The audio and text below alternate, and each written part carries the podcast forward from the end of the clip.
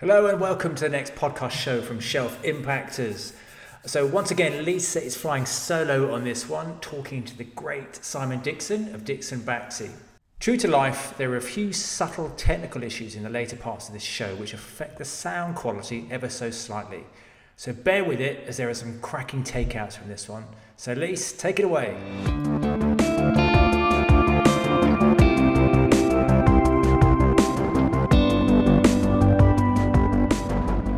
Welcome to Shelf Impactors. Today we've got an amazing guest, someone I've been following, chasing to get on for a little while. It's Simon Dixon, who is the creative director or one part of a two part um, agency, Dixon Baxi.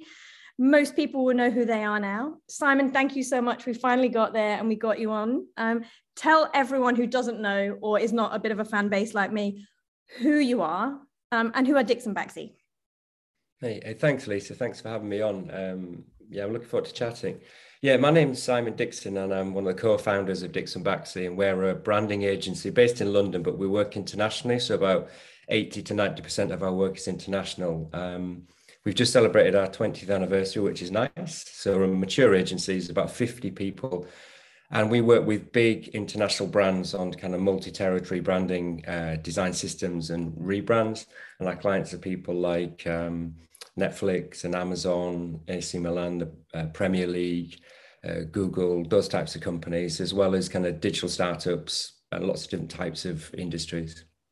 Now, before we get into the super creative stuff and get into the like big topics, I'm going to ask you the icebreaker question. I sent you a list of three, and I'm going to ask yes. you if you could be immortal, what age would you stop at and why?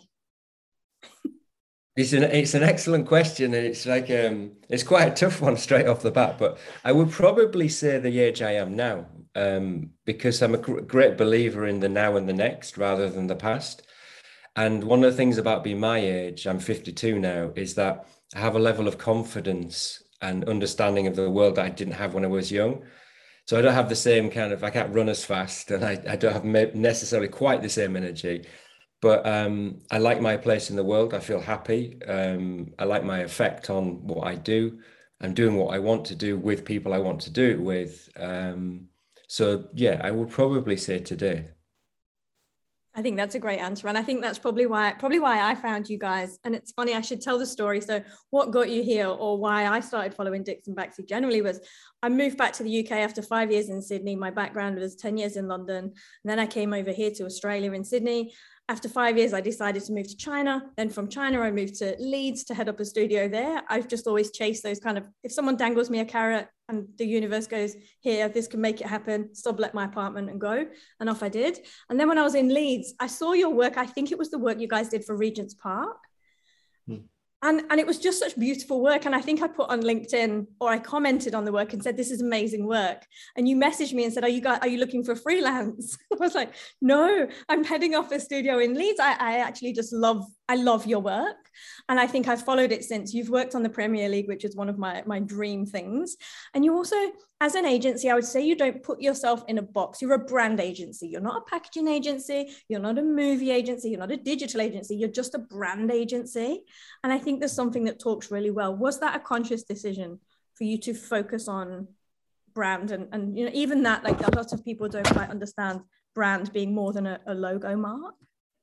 Yeah, I, I mean, in essence, uh, myself and my business partner Apoorva, we're trained graphic designers. So we started out as graphic designers, but we worked uh, a lot in London, America, and internationally as we developed our careers. And what that means is we learned about the importance of things that drive the design, particularly for large groups of people. If you're working on brands that reach tens, hundreds, and sometimes billions of people, it has to be built on something. And what we like is building things that are meaningful, authentic, and useful to people um, and ideas and strategies have to drive that. And then, of course, our job is to translate those into identities and design systems that connect those ideas and services and, and content and, and various things and products to people. But of course, branding now is like it's an ecosystem. It's not a set of assets. It's certainly not a logo because the logo doesn't mean anything unless you fill it with with meaning. So we create ecosystems and figure out how the brand interacts with people on all levels of communication. It's very digital first. And what we like is the democratized power of designing for millions of people. We like the beauty of design and the power of design and its ability, uh, certainly creativity to change the world for the better. And we like applying that to everybody everywhere, and we always have done. And is there specific projects like I, I love your Premier League work and the ITV work that you've just done as well. So I think you've worked on some really exciting brands and taken them in directions that I didn't expect them to go. And I think that's probably why I've always been a bit of a follower of your work because I go like I don't quite know where they're going to go with it, but I know it's going to make me feel something. And I think um, you describe yourself on LinkedIn as a designer, creative director. It always fascinates me what people put because I think you can put anything you want on LinkedIn, really. But a strategic. Well, actually, I don't have a title. So if you look closely on LinkedIn, I don't actually have a title. No, um, so describe yourself as a strategic, but the strategic thinker, I think, is it's yeah, important. It's that are you a strategist? Are you a designer? And I just think there's a fusion in our industry of the two. You're not. You need to be a strategic thinker to solve problems. So I think yes. that you don't have to be one or the other. People always try. They definitely do it more over here to go are you applying to be a strategist or are you a creative director or whatever? And i think there's a fusion. You need to understand how how the emotions kind of connect and you have to it's both it's the logic and the magic coming together. Yeah i mean you can design things um specific types of design you can design with just content you know. So if you were making a poster you could just have the information to tell you when the particular event's on if you're designing anything of any complexity you can't design that without information and knowledge and insight because it's a living organic thing that is interacting with people thousands and millions of times on any given moment. So it has to be driven by something. So I think the good designers or certainly good creatives understand the value of insights that explain the value of the design to the person you're designing for, wherever they are in the world. And if you get hold of that, I think the bridge between strategy and creative execution is where most brands fall down. Most companies understand their value to people, but figuring out how to turn that into habits and behaviors and design systems and theories that actually work for the world the way it works now in a live, contextual, interactive environment is really, really tough. So that's what we look for. And the reason that we look for work which is different is you're also fulfilling your own creative validation and your life. So you might we don't see the sense of making work which is compromised because it's on mass. So we try and have the same enthusiasm and um, endeavor that we would if it was a small project, but do that at scale. And we try and balance those two things. So tell me a little bit more, like I know a little bit about how it seems that when you guys teamed up together and built the agency, you built it very much on a, on a belief and a core values kind of system that perhaps reflected your own. You didn't go, we want to be this, this, and this. You went, this is what we stand for. We want to keep things simple. We want no bullshit all of those kind of things ripple through with the work as well as you what you seem like as an agency. I mean I, have not been in there i don't work for you but it feels like that's the kind of culture that you nurture. How important was it and how how did you guys both meet? Because i feel like you're a yin and a yang. You're, you're both trained graphic designers but from hearing about your backgrounds tell us tell us a little bit more about how you're different but you need each other together. Yeah so there's a couple of things I suppose to unpack there. The first thing is um, I met a, I met Apoorva I think 28 years ago now, maybe 29. So it was when we were both very young and we met in London. So I, I um, opened a design studio with somebody else um, as part of a bigger company.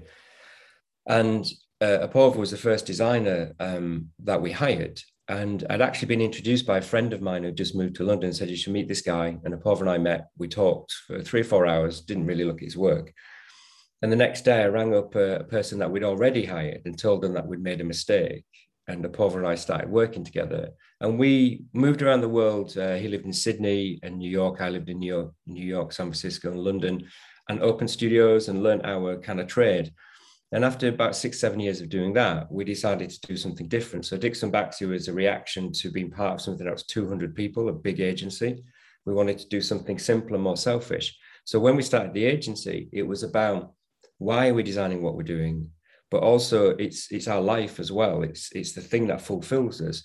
So it should be based on the way we want to work and what would make us happy, rather than money or awards or scale. So I'd, always rather be better than bigger, and I'd ro- always rather have control than money. Yep. So if I have control of my destiny, I can make work that makes me proud. If I make work that makes me proud, I'm happy. If I'm happy, I'm happy. Yep. And that's the deal. So that's how we see it. And the, the values that drive us are about what makes us better creatively, better as people, and also challenges us not to accept the norm because I think there's a lot of bullshit and self grandization and sometimes toxicity, uh, toxicity in our industry. So we try and avoid all that stuff. And um, and do the values that you have reflect your own like personal values? So I think I know. How do you clash? Like you seem like you get on super well. Um, are there differences that you guys bring to the business? And do you think you'd have started it without Apoorva? because that's what I always think. I always think like I always had that you kind of go, well, at some point I might meet someone and we team up and we kind of drive an agency together. I'm lucky in that I've landed myself in an agency. It is a big global agency and there are challenges that come with it.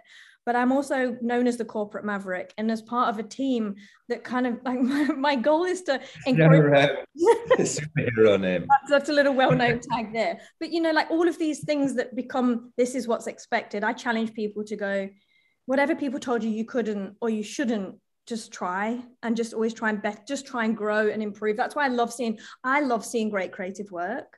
And I feel like that's what you guys do. And that's the kind of, that's the kind of click you've built, built on LinkedIn. It's not about going, oh, their work's great. It's about going, that's really great work. And in my studio, I love to see great creative work. You, it blows me away because I'm excited by our industry. And I feel to your point about you've never been driven by the money if you've got the right passion and you've got the right purpose, you kind of know you have to have a drive of what you want to work on or, or where you want to be. The money just follows you, and the clients do too. Um, I know you've said you before. Get, um, yeah, you get the work you deserve. Yeah. I mean, the, the, the basically the tr- true reality is, if you work very hard, uh, any skill, but specifically design and creativity, you find the level that you operate at, and then you earn the right to work with the people you work with and you earn the right to be paid the way you're paid and you earn the right to win awards or judge awards or give talks or whatever those things are so they're all they're all things that come with um, a focus on the quality and excellence and originality of the work. In terms of how Apoorva and I work um, we share a lot of commonalities in in terms of culture culture and creativity and the things we believe in but we're quite different as people. And i think it's like a marriage. You have to have a like a balance between um, enough difference that makes it interesting, but also enough overlap that you share a common view of the world. And I think that's what makes great creativity is lots of different diverse perspectives and different ways of looking at the world and different backgrounds coming together behind an ideal to create something really interesting. And then what you get is the best of both worlds, I think. And it, that's the balance. And ultimately, for Apoorva and I, it's about trust. So if he does something, I trust trust him implicitly to do that. I don't need to know what he's doing. But at the same time, we talk every day about tons of little things and we're constantly having little ideas. So it's a nice kind of balance between deep trust and also um, thousands and thousands of little conversations and decisions that keep us sharp. And I think you've got, you seem to have a nice culture of not being afraid to F it up, if you will. Like it's like you trust someone 100%, but we're all human and go, well, I didn't get it right that time. And but you've got to, to your point, I think what is a little bit underrated is the amount of work you have to put in, the amount of times you have to try and fail to eventually get it right in our industry. So people, um, and I've always tried to fight for people who haven't necessarily had it the easy way. You know, like I did go to uni, but it was it was not expected. One parent family there's no way you can go to uni. You're you know and all of these expectations. I didn't live at uni. I traveled there because i couldn't afford to live there. So i've always tried to empower people who went you can't who've been told you can't to go well just try. Because if you don't try you'll never know. And I, and even in a studio i feel like you nurture that. We'll just have a shot at it. Scribble draw get your ideas down just dump it down. And it's funny we've been through a very challenging time at the agency i'm at the minute. We're relocating the studio. It's thrown some people they're scared of change. But it's amazing some of the great creative work that's happening right now because we throw ourselves into the work. And hmm. that's exciting. People go like i don't know what's going on right now. I just i'm just going to design. I do it myself. I come home and I, after a crazy day and i'll edit a podcast and i could get someone to do it. But there's just something about the craft it just hmm. just mm. an escapism. And i feel like is that is that what's helped you as a studio? Because the work that you pump out it's really beautiful. It's good work. It's exciting. Well, thank you. I, appreciate you saying that. I mean we do love what we do. I mean I, I think i'm endlessly bemused by people being surprised by change because that's the nature of human humans yes, you yeah. know um, the world changes consistently. Yep. And and if you're not if you're not hardwired to understand that change is inevitable, consistent, and endless, as a person, then you're always going to be afraid or nervous or feeling bad. And change is really great. You know, the industry is a thousand times better than when I entered it. The world is a thousand times better than when I entered it. Is it is it fixed? Definitely not.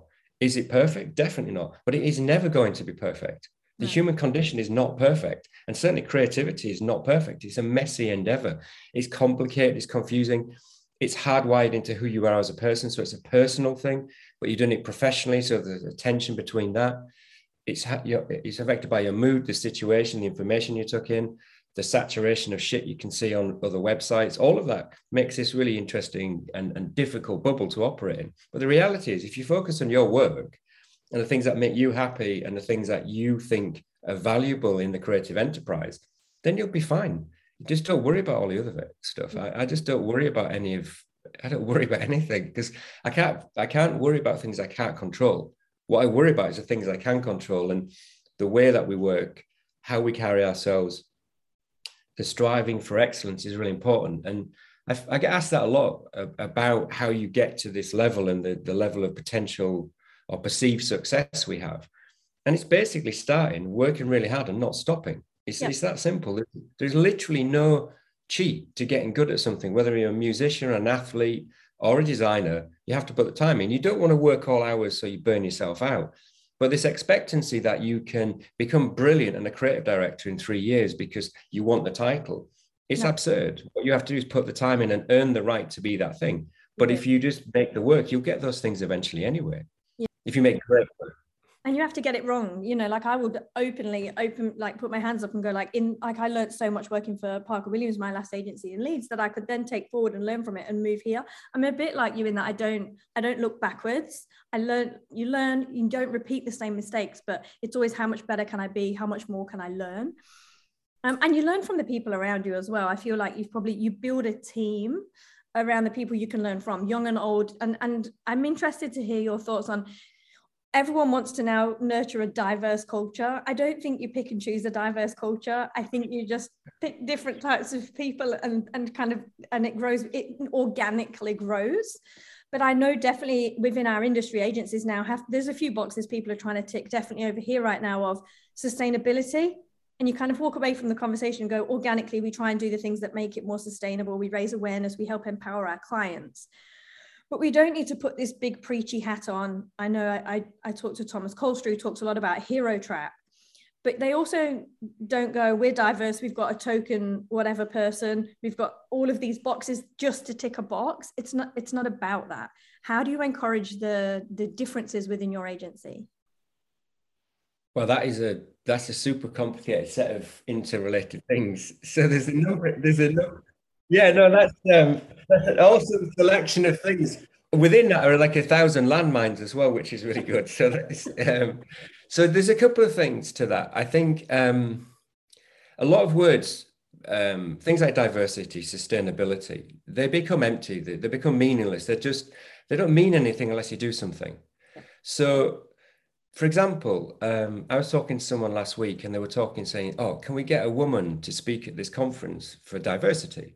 And I was like, that's not diversity. Half the people in the world are women. The idea you have to talk to is absurd. You should be able to do have a strategy that figures out a blend of people that will be interesting stories from lots of different backgrounds for reasons of creativity and conversation and debate, not go around cherry picking people because you feel like you're behind the curve in terms of how you're representing yourself. It's just crazy.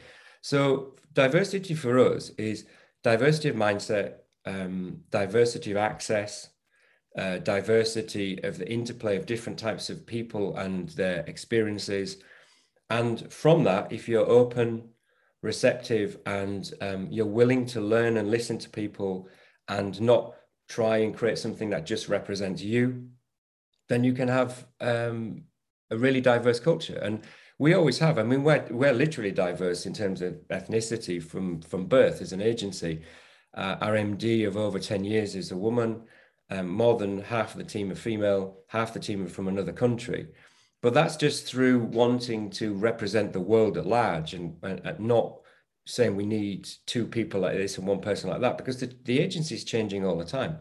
I mean, obviously, from my perspective, I carry a little bit of um, like mild concern about being a white guy sometimes. So I just I, I have to be careful about my my privilege and, and the, the, situation that I, I sit in. But I started my first agency 30 odd years ago when I was 19. I didn't go to university and um, I didn't go to school for that matter. So I came from a, a less kind of traditional background. So even someone on the face of it like me, who looks like a poster boy for the, the opposite of what you want, my story is very different to other people's. And I think that's what it's about. It's, it's about lots of different stories from lots of different backgrounds who mix together to make something really wonderful together.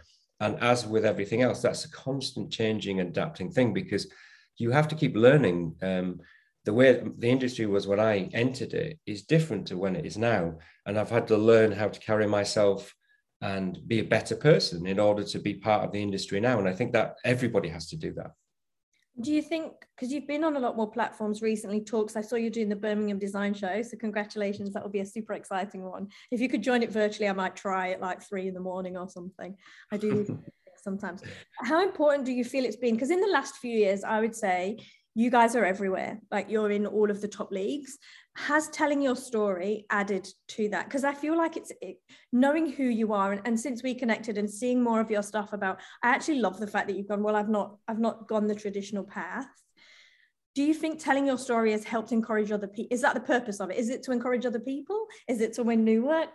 Like how do you telling your own story it's not, yeah it's not to win work no it was a conscious decision for the first decade of the agency or more we had this thing that the work should speak for itself. So we were very private. We stayed two people.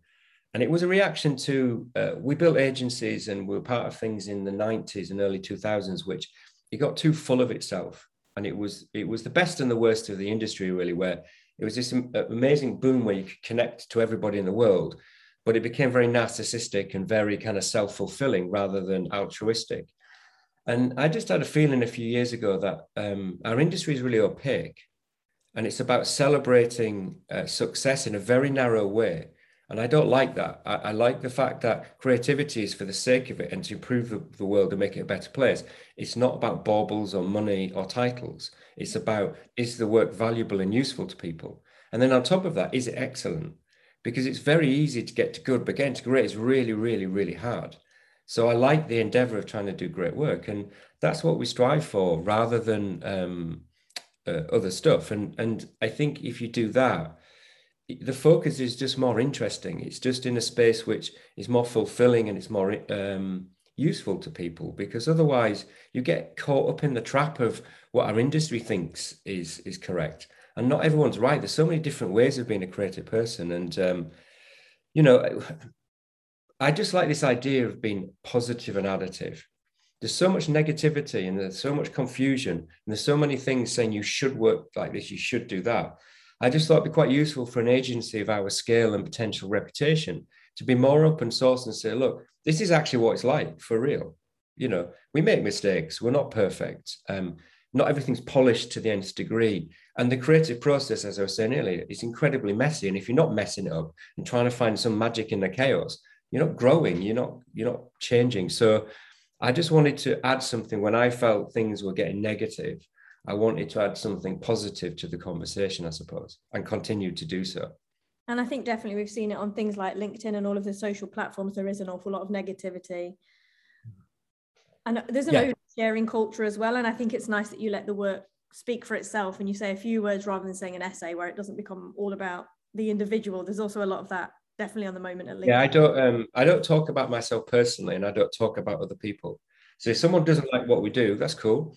Um, but if I see something I don't like, I don't feel I have to pull that person down. Most creativity in design is contextual. So if you see a logo and go, oh, I don't like that logo, one, you're probably not the target audience. Two, you haven't seen it in application. And three, you don't have the context of how it was created. So on all three levels, kicking it is disrespectful. On top of that, we've had a profoundly difficult period for it, for our industry. So the idea that as we're all scrabbling back up and trying to get up off the mat after this really difficult period, you kick someone or flick someone or bring bring them down. I just think it's it's just hugely, hugely wrong. I think our job is to build people up. And then there's lots of conferences, these types of things, private conversations, mentorships, coaching that can help people get better at their job. But saying you don't like something adds nothing to the conversation. Saying that something is shit adds nothing to conversation. And anyone who does that should be ashamed of themselves. I agree. I totally agree. So tell me then some of the, you talked then about it's been a difficult time for creativity. How did the pandemic it's also it's kind of it's a bit of a double-edged sword because it was a challenging time for all of us for everyone. But i know mark and i have done this podcast before and we did more podcasts during the pandemic than ever because i think we everyone just had more time. And that is when we kind of kept it going and rebooted it. We'd constantly have conversations of we set ourselves little challenges or but the optimism that rippled through it kept us going. It's like this isn't going to last forever at some point. It drove creativity in a different exciting direction despite the because ch- in challenging chaos does great creative happens. So how did it mm-hmm. affect you guys as an agency? Well, initially, obviously, it was very stressful in terms of will the business survive? Will the industry get through this? My belief is whenever there's true difficulty, the way to get out of that is focusing on the, the, the, the most sharp things you can control. That's the best way of getting through it. And if you're creative, you can always have an idea or create something that will improve your mindset, will improve the situation. So that's what we did. We, we just sharpened everything down. Um, we also we've always built the business to be financially strong. So we have we have a, a, a kind of like a, a war chest of money that we use to protect the business from compromise or from danger. So when the um, when COVID happened, what we did is we just went into that money when we invested back into the company to make sure no one's furloughed. We didn't have to sack anybody. The last thing I wanted to do is you know release somebody when they've got mortgages or families or you, they're new to the country for example. So what we decided to do is we were going to continue protect the team look after ourselves get into our little bubble and then go through that. And then the biggest thing biggest challenge was mental health the, just the the repetition that everybody well, went through. So we created we made a book we made some um, content we did initiatives uh, we just projected positivity and we worked like crazy on the projects we had and that got us through. And then by the end of that year things were fine and the following year was amazing and this year's been amazing. And it's because we stuck to the habits and rituals and the principles that drive us rather than change. We went more to the heart of what we are as an agency rather than less. And uh, you know in, having had agencies for a long time we've had agencies in the uh, dot-com crash 9-11, 7-7, the recession of 2002, the early 90s, uh, 2008, COVID. And my belief is if you have a business that has you want to survive for any length of time, if it can't work in recession or when things are bad, you don't have a business. So we build our business to work when it's bad and then make the make the positive benefits of it when it's good. And you touched on a really nice point. and you did produce. I love grid. I love your grid on your website, constantly making, it's constantly relooping. But even just simple words and tone of voice, you have a really nice simplicity about your the work that you do that I feel is easy to connect because there is a lot of clutter in the world. Um, and I think the visual approach that you take is to remove the clutter and it helps people to connect to it. One of the things you've said in a lot of your other talks with other people that perhaps people who are listening to the podcast won't have stumbled on is how you hire and invest in people rather mm-hmm. than necessarily the work or the because everyone kind of goes like I need to update my portfolio or my CV and I don't necessarily think you just get a connection with some people. And mm-hmm. it's it's how people like I always think about networking. It's not about how many people you can connect with. It's about finding the people that resonate with you that you can add value to them or they can add value to you. And that can be a really small value. Mm. but like you, I've heard you say you hire based on people. Tell me about it. Yeah definitely. Um you obviously need to know that the person is basically within reach of of the level of work that yeah yeah yeah can, within the level of what we do. But um in order to be truly open to people um you have to look beyond the basics of how people present themselves cvs portfolios these various things and look at the person inside that and you're more likely to find somebody who is a good cultural fit, is uh, it stretches you in terms of the range of people you have and the, the way you look at the world. And that's what I do. We look for hunger, passion, curiosity, and a drive to make great work and to be interested in the world and to be additive to the world. If we find someone like that, we can teach them any skill and we can mentor them and create the space for them to ascend in the industry but you can't teach. But I did a talk yesterday and um, halfway through the projector died.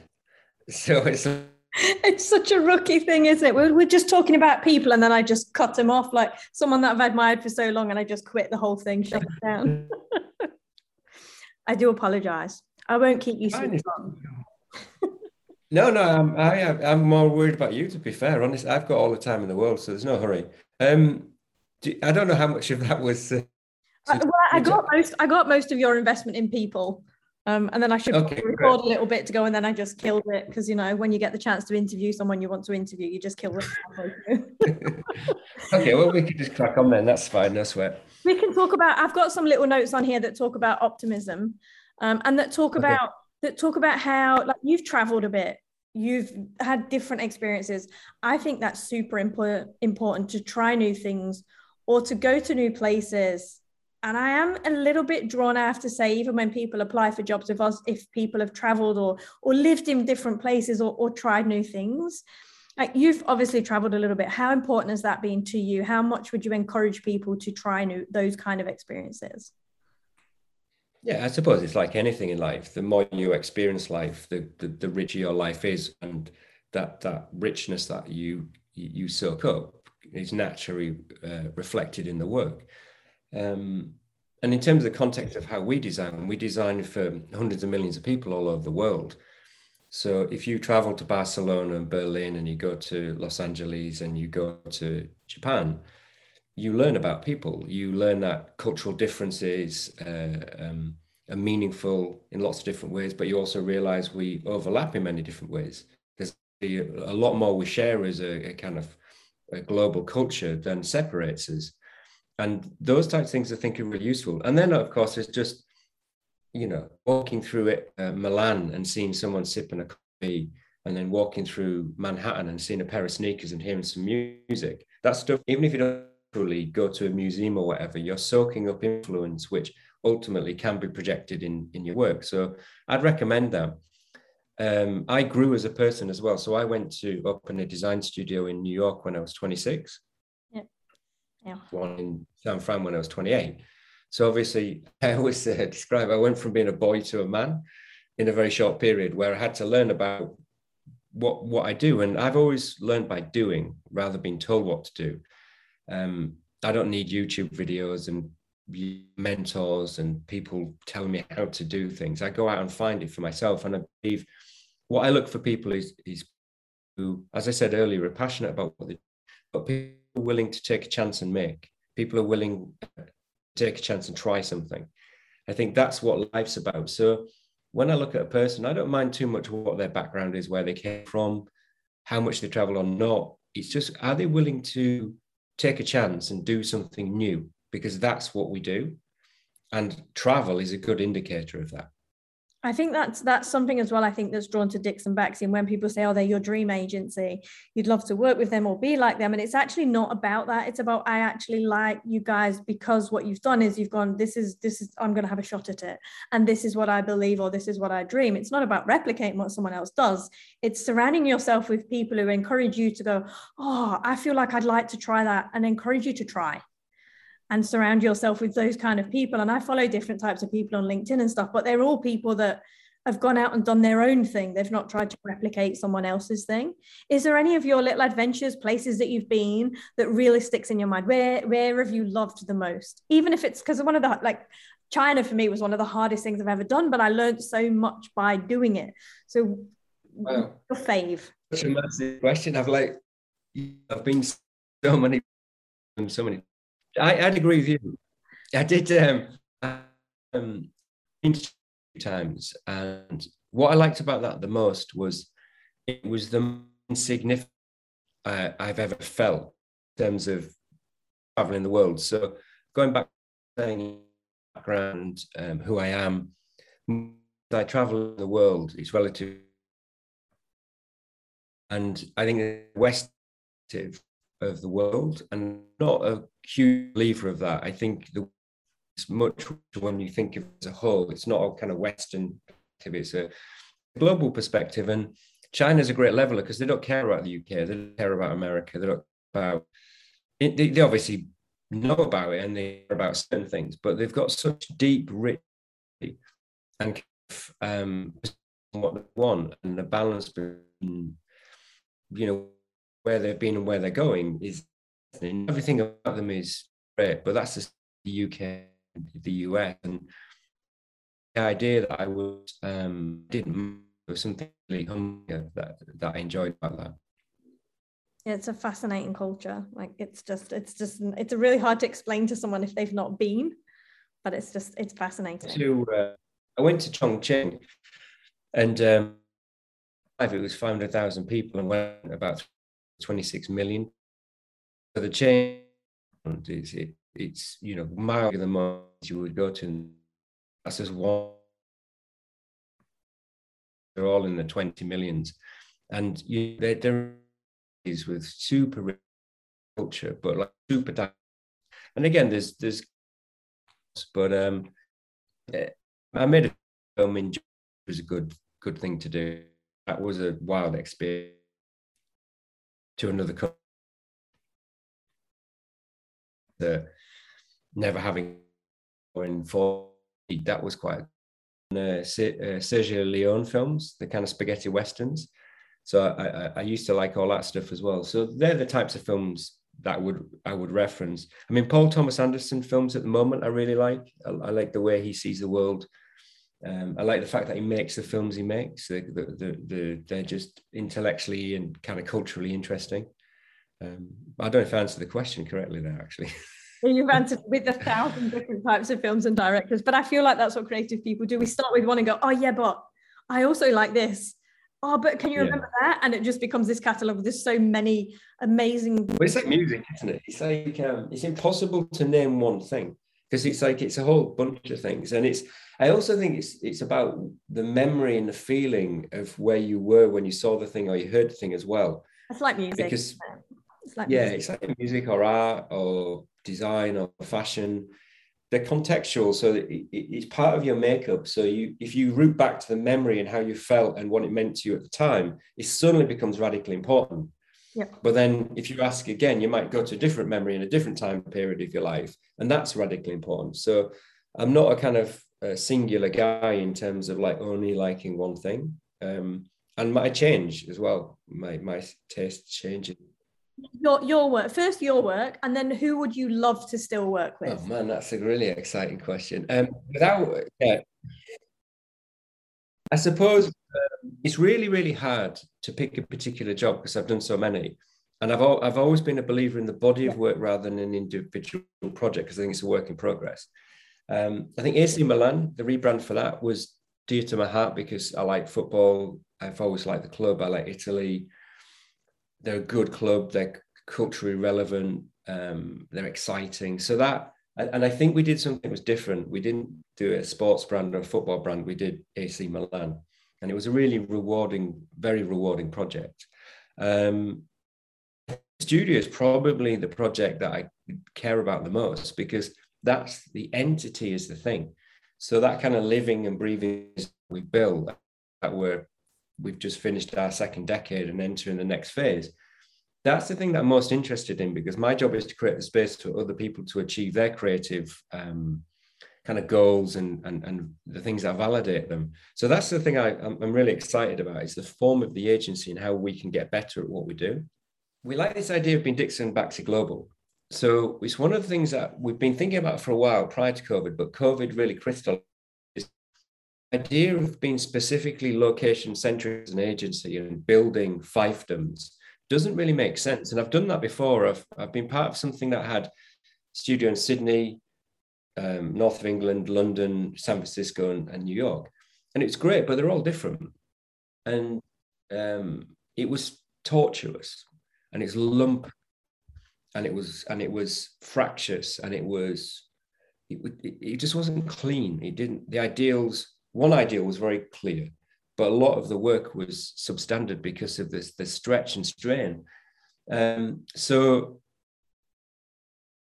here, and I think we can work anywhere now. So the idea of having a set of people who work around the world centered around our London studio, I think functions better. So we're a global agency as opposed to be a location specific agency.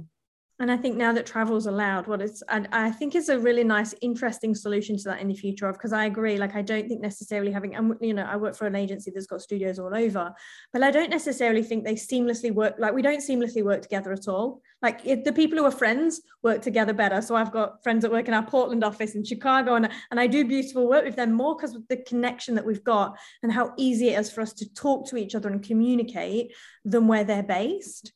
Um, so if there's a, a pocket of time that maybe it's more client centric to go, a client wants to work with you, you're here, we need to understand the environment they're in. Is there like a little capsule bubble of you that, that works or, or bases within that space for a pocket of time rather than having, well, our studio's always here? I think there needs to come probably a client shift. Well, it's been changing for quite a long time. So the traditional networked agency um, is good if you're serving um, global infrastructure of a large client and it's campaign structure thing. We're, we're, a branding agency, so we rebrand companies and then give them the tools to live and breathe in the world. So there's a degree of redundancy to that. Uh, we don't remain as a kind of uh, executional partner. They have other people and massive internal teams to do. The way that creativity works now, um, advertising and campaignable ideas don't connect with people in the same way experiences and the system and so I think with the audience that people are connecting to, which makes it harder for networked agencies. There's some that are truly sensational, like AKQA or RGA, uh, strategically driven design and identity systems facilitate relationships people around the world and technology facilitate its facilitation of it. That's where industry is going. It's not digital it's not advertising it's not like sectors like uh, integrated and not old school integrated. I mean integrated in the true sense of words. And that's what brands are. So somebody for example if you took tesla almost nobody's tesla, but everybody knows what they stand for. It was the same with uber. There wasn't a big ad campaign that said uber's awesome. It was oh wow i'm using this thing and in a minute a car comes to my doorstep and in a click i can pay for it. And that's what people are connecting to now is things that are valuable and useful and interesting to their lives and they want things that are value based yeah i mean if you you ha- like nike's just done that fantastic 50 year anniversary commercial with spike lee. Um, but you can commercial if you've done all of those things for real the tiger woods colin kaepernick that, that being there at the moment when it wasn't fashionable to do that is what builds brands, not greenwashing or sports washing or brand washing after the event because you think the world needs that now. And that's what most brands, a lot of brands are doing is they're trying to catch up. Um, marketing is still incredibly important, of course, because it's the engine of brand fame. But if the values um, are basically based on something they believe people want versus what the company actually does and its effect on the world. That disconnect, I think, is disingenuous. And that's where I think a lot of people have found out that kind of bullshit in that part of the industry because it's just making things up that are not true. And I think people are seeking truth now. They're see- seeking real, valid, meaningful, useful, authentic things because they want the world to get better. And both marketing, branding, and all forms of communication can do that, but it has to come from something that is true and real and the business can deliver on. If Nike didn't do the things it did, he couldn't do that commercial. Yeah. I've loved chatting to you today. Um, I'm going to end with another icebreaker question, unless there's anything else you want. Um, I think we've talked about quite a few things. I know I had a rough little list here, and I've got thousands of pieces of paper all over the floor and everything. Um, just because that's organic and how it works. So it's a bit of a mess for afterwards. But is there anything you want to leave people on? There's a diverse type of people who, who listen to the podcast. Well, that's uh, okay. I'm not going to do a mic drop, but what, what, what I will say is um, um, I think people should um, both believe in themselves and they believe in the things that they, they do and create and do on their terms in the way they want to do it and they'll enjoy what they do. And that's how I see it. Thank you. Thank you for joining me today. Um, it's been really nice to talk to you. Thanks, Lisa. I had a lot of fun. I appreciate it. Thank you.